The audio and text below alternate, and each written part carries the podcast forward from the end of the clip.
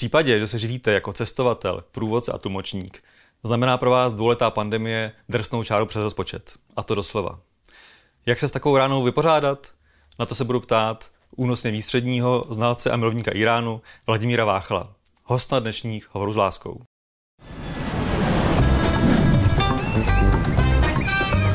Časopis Lidé a země uvádí cestovatelský pořad Honzy Čermáka Hovory s láskou. Ahoj Vláďo, vítám tě v Lidé a země. Ahoj Honzo, díky. Já jsem tě poznal jako nesmírně energického a aktivního člověka, takže pro tebe obzvlášť ta pandemie musela být tvrdý zásah do života. Eh, jak se to na tebe projevilo? Kdy jsi se vlastně poprvé uvědomil, že začíná průšvih skutečně?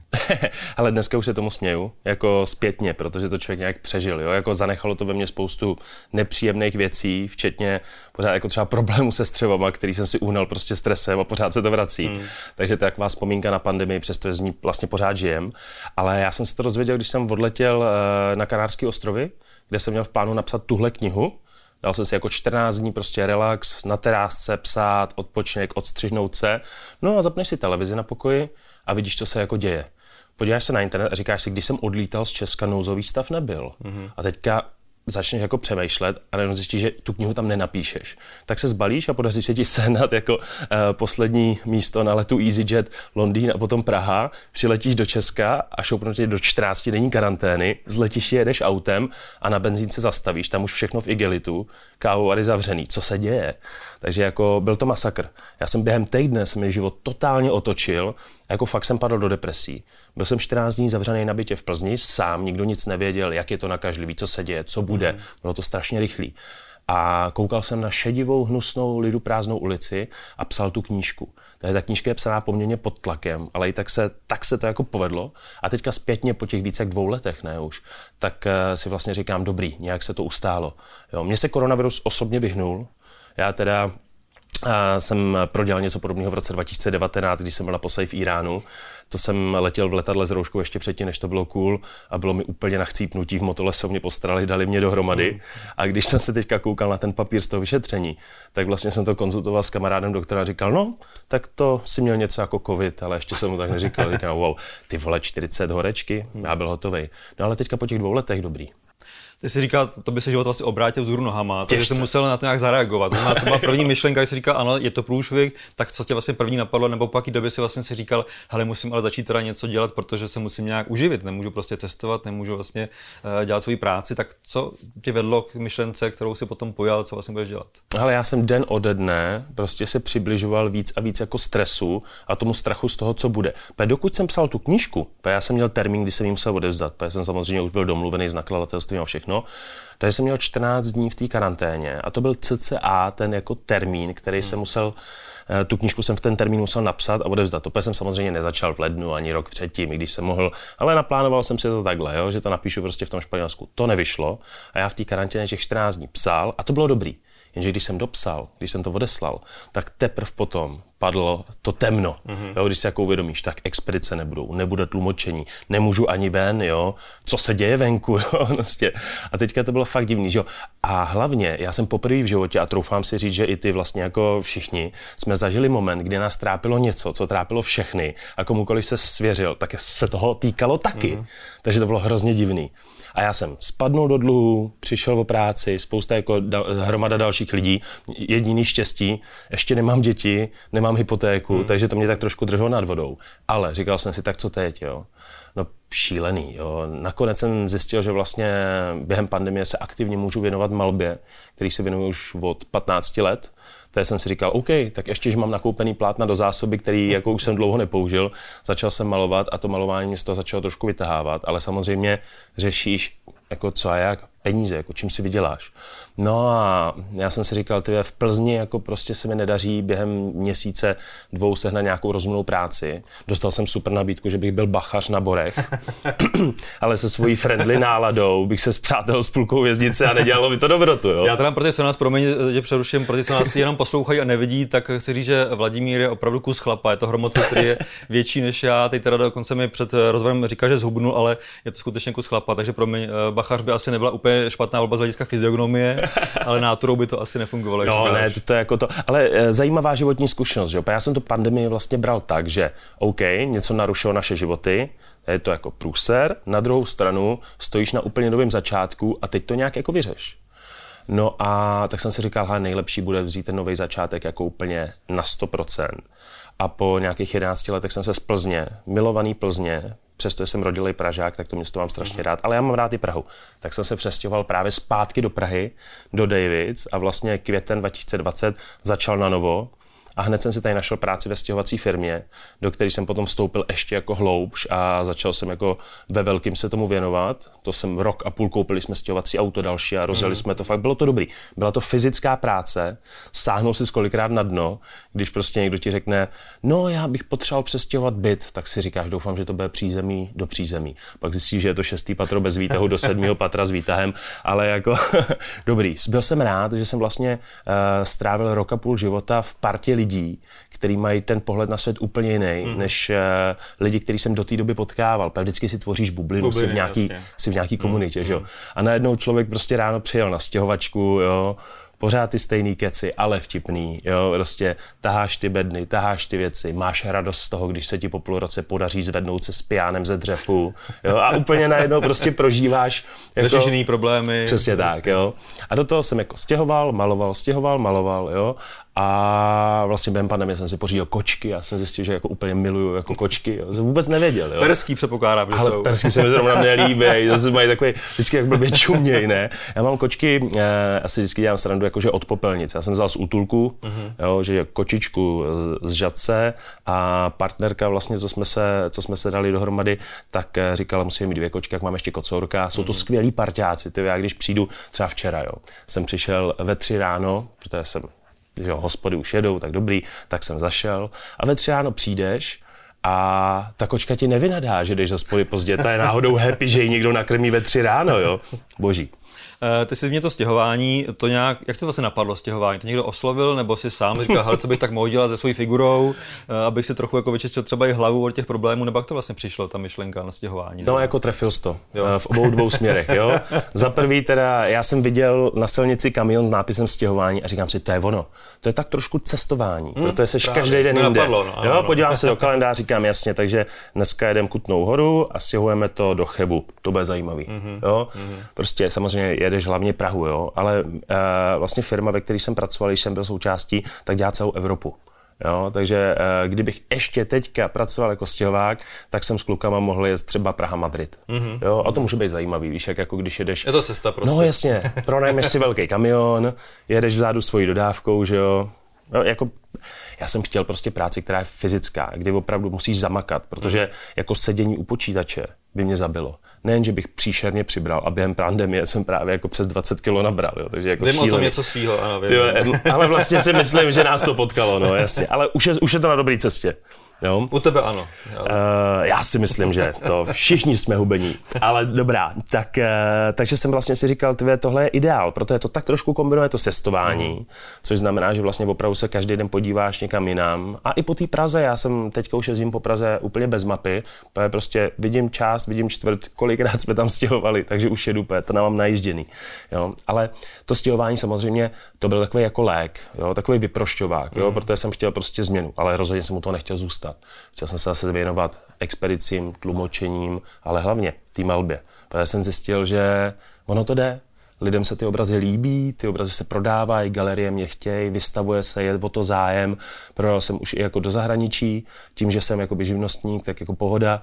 A tyjo, teďka připravuju jako první zahraniční výstavu. Mm-hmm. Mělo by to být eh, v izraelském Tel Avivu Uvidíme, jestli se to povede, protože to je, když člověk dělá sám na sebe, já všechno jedu sám za sebe. Já jsem hrozný solista jako v práci a to mě ničí. Jo? Já obdivuju lidi, kteří umí práci delegovat.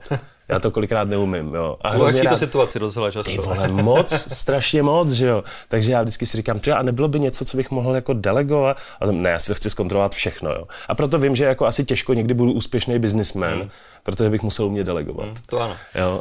Ale můžu být malíř. Mně přijde, že vlastně i to stěhování, i ta malba je vlastně nějaká terapie, každá úplně vlastně jiné, jiného jako druhu. Máš taky vlastně, že ti oboje vlastně pomáhá v něčem, že vlastně to stěhování si říká, vyčistíš si hlavu, máš jiný problémy a ta malba tě vlastně zanes někam úplně do jiných světů, nebo jak to vlastně... Já bych řekl, že stěhování pro mě, ten rok a půl, co jsem jako dělal, tak bylo terapii. Mm-hmm. Prací, náročnou prací, ale i terapii. A to uh, malování, tak uh, tam vlastně ten uh, pocit toho, že je to terapie, byl jenom velmi krátkou dobu.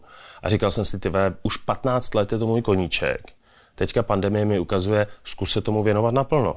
Zkusil jsem to. Nejen, že mě to chytlo trojnásobně víc, ale hlavně ty reakce lidí jako zvenku jsou strašně hezký, mm-hmm. protože eh, já chápu, že někdo nerozumí modernímu umění, já mu taky kolikrát nerozumím, ale některýmu rozumím, jo, a nejenom tomu svýmu, že samozřejmě, i když svýmu taky kolikrát nerozumím. Za mě moderní umění je o tom, jestli se ti to vizuálně líbí nebo ne, mm-hmm. jo. Může to být červená čára hozená na bílý čtverec a hotovo, jo, ale ta čára musí hozená dobře, ta čára musí prostě to v sobě mít. Jo, jako můžeš mít dva velmi podobné obrazy a z mého pohledu jeden je úplně voničem a druhý je fakt dobrý ale musíš to cítit. Mm-hmm. Ty vlastně tím narážíš na to, že máš uh, abstraktní tvorbu, eh, Těžce. děláš, velmi abstraktní. Uh, stejně, prověs se nějak v té tvé tvorbě to, že jsi viděl kus světa, že třeba to cestování se to nějakým způsobem dostává, je tam nějaká emoce, nějaký prvky, vlastně, které jsou z toho světa, který si poznával, nebo to jde úplně mimo a vlastně nemá to žádnou souvislost s cestováním? Podvědomně to tam asi musí být. Protože můj život je jako víc než z poloviny hlavně o tom cestování. Mm. Jo.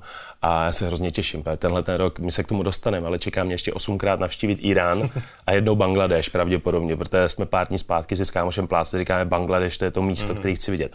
No ale jako jo, nějak podvědomě to tam je. Třeba člověk si vzpomene jako na různé kombinace barev, který viděl ve světě a vlastně sám by jak sobě nedal a přitom vypadají dobře, tak to jako různě mm-hmm. zkouší. Mm-hmm ale hlavně tím, jak člověk jako hodně cestoval, tak slyšel tolik názorů, viděl tolik jako prostě jako výzdob a toho všeho, co se lidem může líbit, nemůže líbit, jo.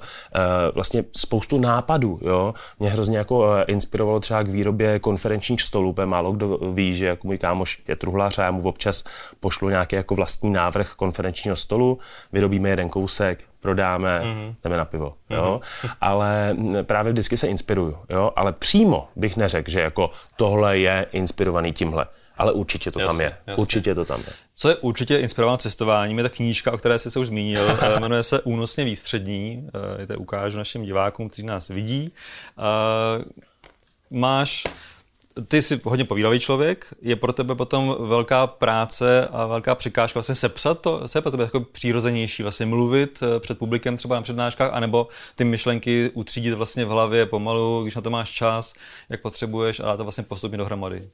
Ale pro mě je asi nejlepší mluvit, Jo, mě strašně mrzí, že ta knížka vlastně byla psaná v tom stresovém období, jo, kdy opravdu jako eh, to pro mě bylo vlastně jako tím držákem, abych se nesesypal v té době, kdy začala pandemie a během týdne se ti změní celoroční plány a hlavně ti mizejí peníze, ty musíš vracet lidem, tobě nikdo nevrací, není to příjemný. Takže mě hrozně mrzí, že ta knížka byla psaná pod tlakem, ale zase mě strašně moc těší, že spousta lidí říká, že to není poznat a že se jim ta knížka líbí. Takže uh, oficiálně za sebe prostě tvrdím, že ta knížka je super, Jenom mě vždycky mrzelo, že byla psána pod tím tlakem, ale na základě jako názoru veřejnosti vlastně vidím, že to není problém, takže ve výsledku jsem happy. Super. A bude druhý díl. No tak výborně.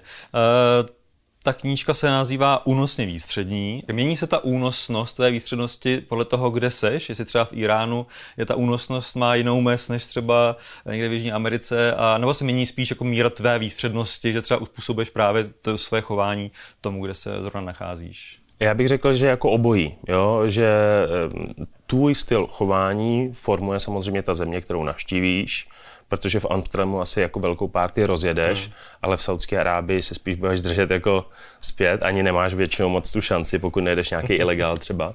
Ale, mm, že ho nebo zajedeš si do Bahrajnu, ale to je jiná věc.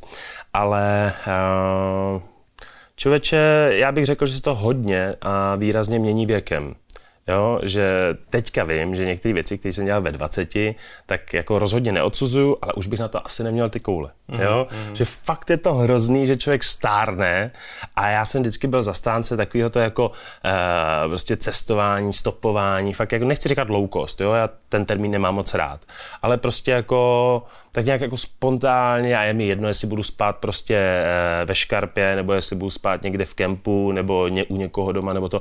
Dneska už, když cestuju, tak jako chci ten hotel.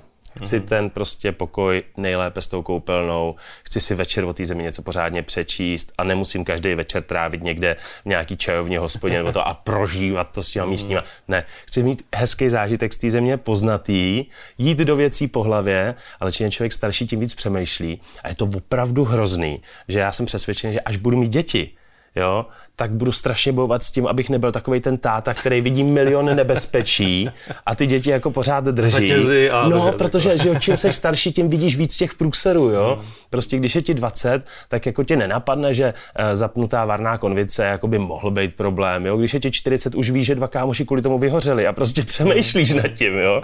Tyhle ty drobnosti tě vlastně hrozně jako limitují, jo. Takže já jsem strašně rád, za to jsem začal cestovat, řekněme, v nějakých, uh, jako s rodinou už třeba v devíti letech. Jo? Jako moje mamka je prostě cestovatelka těmi duší, takže ta toho projela dvojnásobek než já. Mm-hmm. A já během pandemie jsem to počítal, že opět jsme se s kámošema vždycky tak nějak sešli a měli jsme čas prostě počítat a hodnotit ty životy. Jsem navštívil 96 zemí, Jo, moje mamka jako dvojnásobek, má skoro všechny, všechny, kromě Afriky. Skoro, ale Afriku nemá projetou, jo. Ale když se, když se nepočítá Afrika, tak je na tom hodně dobře.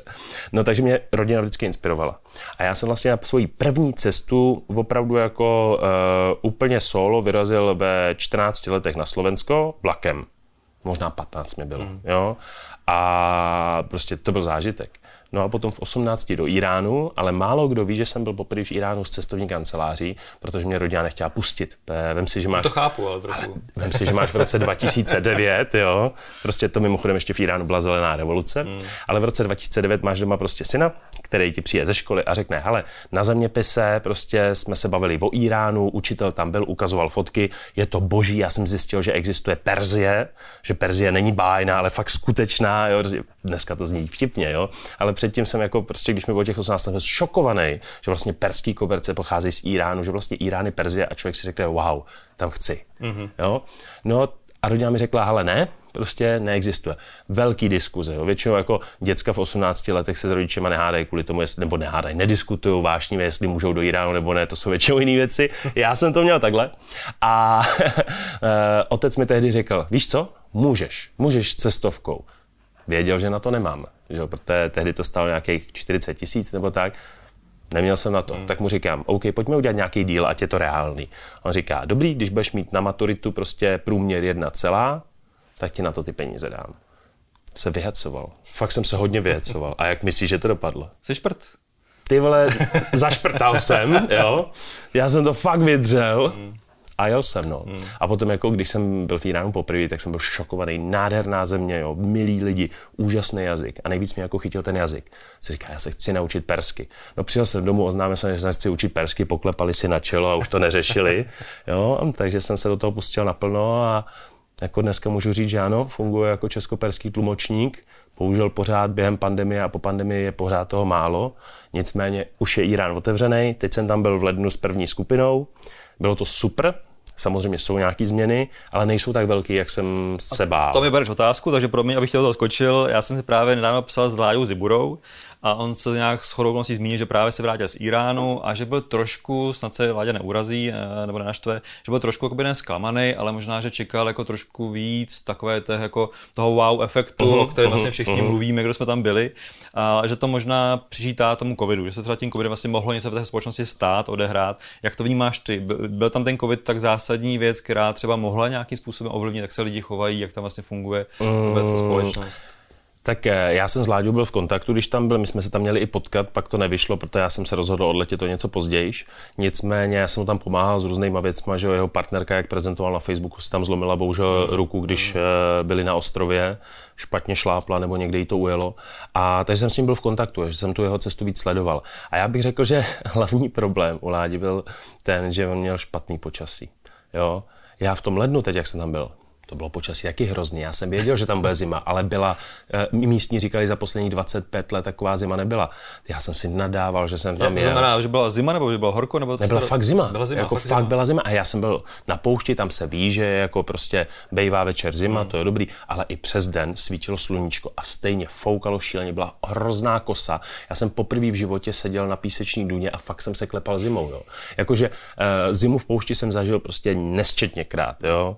Pet, kdysi dávno jsem byl přemluvený, abych putoval tři dny na velbloudu u hranic s Pákistánem té poušti byla zima úplně naprosto šílená, ale dobrý.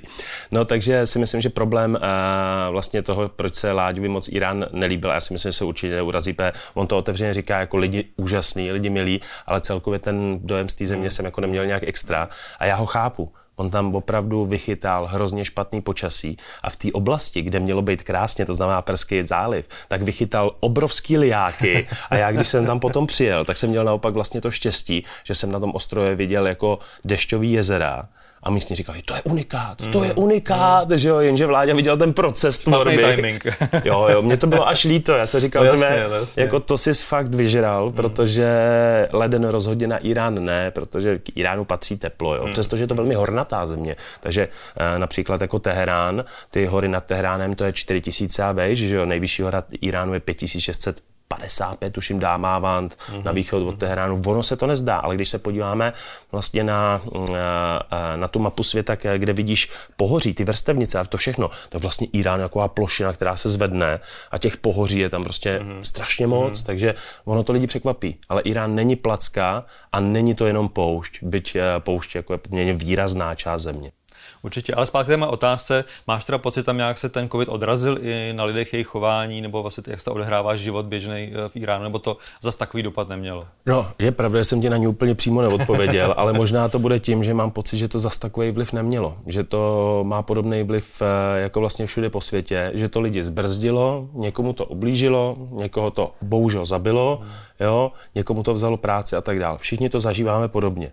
Ale troufám si říct, eh, že Iránek byl vlastně takovým eh, tím epicentrem druhým po Číně, co jsme měli možnost sledovat vlastně únor 2020, tak eh, že teďka vlastně už je to tam víc v pohodě a zaopak tam, kde to začalo později, to dobíhá později, že jo, trošku. A to jsou všechno jenom moje domněnky. Uh-huh, uh-huh. Každopádně v té iránské společnosti se změnila výrazně jedna věc. Jediným tématem mezi lidma, jo, nebo samozřejmě nemůžu to říct jako jediným tématem, ale myslím jako důrazně tím hlavním tématem, no tím dominantním tématem posledních několika měsíců, možná i, i vlastně jako roku, že jo, eh, jsou finance, jo. Jenom peníze, jenom peníze. Ale ne o tom, že by jako někdo byl na peníze, ale ty peníze jsou fakt problém. V hmm. Iránu za poslední dva roky 100% inflace. Vím si, že já, když jsem byl v roce 2019, tak za jedno euro si dostal nějakých 135 tisíc reálů. Dneska za jedno euro dostaneš 300 tisíc reálů. To tu společnosti musí šíleně zahýbat. Takže Iránci jsou pořád milí, úžasní, pohostinní, jenom už se neřeší ani náboženství, ani politika, ale řeší se jenom peníze. Jdeš po ulici a slyšíš pána, jak si kupuje rajčata a říká, to už jsou zase dražší. Hmm. A on říká, běžte se podívat na tržiště k panu Abásímu, tam má ještě dražší. Jo? A prostě člověk si říká, to je úplně neuvěřitelný, hmm. jo? jak opravdu se všechno točí jenom kolem těch peněz, ale já se tomu nedivím. Jo? Ale ta společnost opravdu tohle má jako téma číslo Jasně. jedna a je to smutné. To znamená vlastně pro nás je Irán levnější a na druhou stranu tím, že tam pojedeme, tak vlastně podpoříme Iránce tím, že přispějeme k cestovnímu ruchu a vlastně k jejich živobytí. Chápu to správně. Ale je to tak, jo. Určitě je dobrý do Iránu jet, protože ty lidi jako e, se na nás těší, chtějí nás vidět a fakt si to užívají a my si to se užíváme s nima. A stejně jako během pandemie jsem říkal, že když chce někdo jako cestovat, není třeba jezdit do zahraničí. Fakt Česká republika je krásná. Tak přesně Iránci to tak dělají. Podporují svoji zemi, mm. cestují hlavně u sebe. Jo, oni teďka už můžou cestovat do zahraničí víc, než mohli předtím. Jo. Ale eh, pokud chceme se podívat už teďka vlastně na závěr pandemie, nebo doufám, že je to závěr pandemie, někam do zahraničí, tak za mě ten Irán je skvělou volbou, protože milí lidi, skvělé jídlo, spousta památek, velká historie. Takže doporučuji. Krásná tečka. Vládě moc děkuji, že jsi byl naším hostem uh, Hovoru s láskou. Uh, vám děkuji za pozornost, uh, těším se příště na viděnou a naslyšenou. Mějte se krásně. Tohle byly Hovory s láskou. Děkuji. Čau, čau.